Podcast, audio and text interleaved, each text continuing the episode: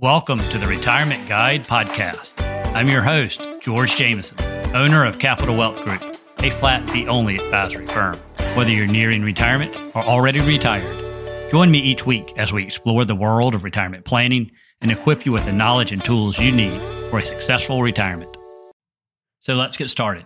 Today's episode is part one of three episodes on how to plan for taxes in retirement. If you're age 50 or above, and want to reduce your taxes in retirement, this three part series is for you. Today, I'll go over basic taxes and what to watch out for. First, let's talk about cash flow planning in retirement. When you think about income and taxes in retirement, a lot changes. Most go from getting a steady paycheck and accumulating assets to having to generate income from your assets. This can be complex, and you don't want to mess it up.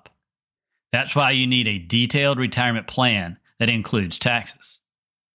There are many big decisions that must be made, and you'll want to get it right the first time. In retirement, you have two main categories of income. First, you have the more reliable income sources, such as Social Security, pensions, income annuities, and possibly rental income or a part time job for a few years. And all of these flow into your tax returns. Then you have what I call a portfolio paycheck. This is what you have control over. When to take distributions, how much to take out, how much do you need, and what accounts you take from first to optimize your total taxes in retirement for your unique situation. All of these flow into your tax return, but they don't all get taxed equally. For a successful tax efficient retirement, you need to have a comprehensive plan that takes into account taxes. This plan should include understanding all the income sources available to you, the deductions you may be eligible for, and how to adjust to any changes that may come your way. By being proactive and planning ahead, you can minimize your taxes and maximize your retirement income. If you look at the ordinary income tax brackets for 2023, the more you earn, the more you pay Uncle Sam. Unfortunately, when you retire, you will obviously still have to pay taxes. In retirement, ordinary income includes pensions, up to 85% of your Social Security, short term capital gains, unqualified dividends, interest income from bonds, CDs, savings accounts, the earnings from annuity distributions, and maybe even a part time job or self employment income. When we talk about someone in the 22% marginal tax rate, it doesn't mean they pay 22% on all their income. For married filing jointly, 0 to 22,000 is taxed at just 10%. The next section will be taxed at 12% and so on. So not all of your income will be taxed at your marginal rate. The more accurate number to figure out is your effective tax rate. Next, you have qualified dividends and long term capital gains rates. Long term means something you have owned for at least one year. These are taxed at 0%, 15%, or up to 20%, depending on your income. If you're able to keep your income at the lowest level, you may not have to pay any capital gains tax. In general, while you're still working, if you're in the higher tax bracket, it may make sense to make traditional deductible contributions to your 401k. However, if you're in a lower tax bracket, you may want to consider making Roth IRA or Roth 401k contributions instead. It's important to consider whether your taxes will be lower or higher in retirement than they are now. If you believe they'll be lower, traditional contributions may be the better option. On the other hand, if you think they'll be higher in retirement, Roth 401k contributions may be the better choice. If you are unsure whether your taxes will be higher or lower in retirement, which many of us are, you may want to consider allocating at least some savings to traditional 401ks, at least some savings to Roth IRAs or Roth 401ks, and some to taxable accounts as well. And now let's look at the tax hierarchy in tax withholdings. You basically have three different categories. The first category is taxed as ordinary income, such as IRA withdrawals, 401k withdrawals, corporate bonds, and CDs.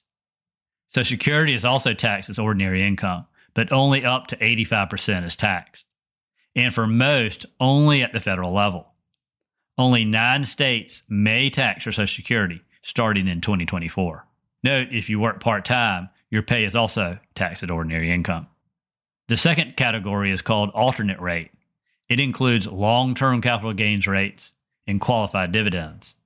Qualified dividends and long term cap rates are taxed at 0, 15, or 20%, depending on your income level and tax filing status. Ordinary non qualified dividends and short term cap rates are taxed at your marginal income rate, which is determined by your taxable income. You also have depreciation recapture, which is about 25%. The third category is no taxes. These include withdrawals from Roth IRAs, Roth 401ks, interest from municipal bonds, which are tax free at the federal level and possibly at the state level. You also have qualified health savings account withdrawals, which are also not taxable.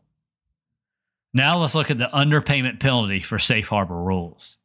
As you transition into retirement, you may need to understand the safe harbor rules and figure out if you need to set up tax withholding or pay quarterly estimated taxes.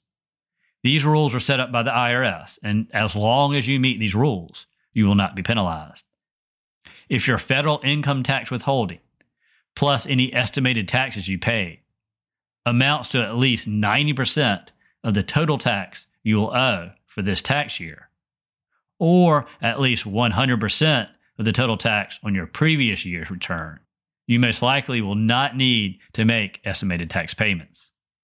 One quick note if you're married filing jointly and your AGI is over 150,000 or you're single and your AGI is over 75,000, you'll need to pay 110% versus the 100% from your previous year's return.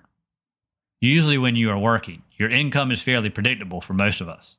However, in retirement, your income can vary dramatically from year to year. And here's the issue tax preparers often are historians. They're often looking backwards, which is not ideal for tax planning. So, what to do? If already in retirement or about to retire, it's important to estimate your taxable income. This will help you decide how much to withhold from your IRAs, 401ks, etc., for taxes, and if you may need to make quarterly tax estimates. Since there are often changes to your taxable income from year to year in retirement, we suggest estimating it annually and creating a longer term tax projection to help make decisions that can lower your overall taxes for many years, leading to potentially substantial savings. So, first, estimate your taxable income Second, calculate what you think you will owe for federal and state. You can use an online tax calculator or have your financial advisor or possibly your CPA do it for you. And third, if necessary, set up the proper withholdings and or quarterly tax payments. So that wraps up today's episode. And next week, we'll talk about the retirement opportunity zone and go into much more detail about the different tax saving strategies and how to plan for them. I hope everyone has a great day. Thank you for tuning in to this episode of the Retirement Guide. If you enjoyed this episode, please subscribe and leave a five star review to help others discover the show.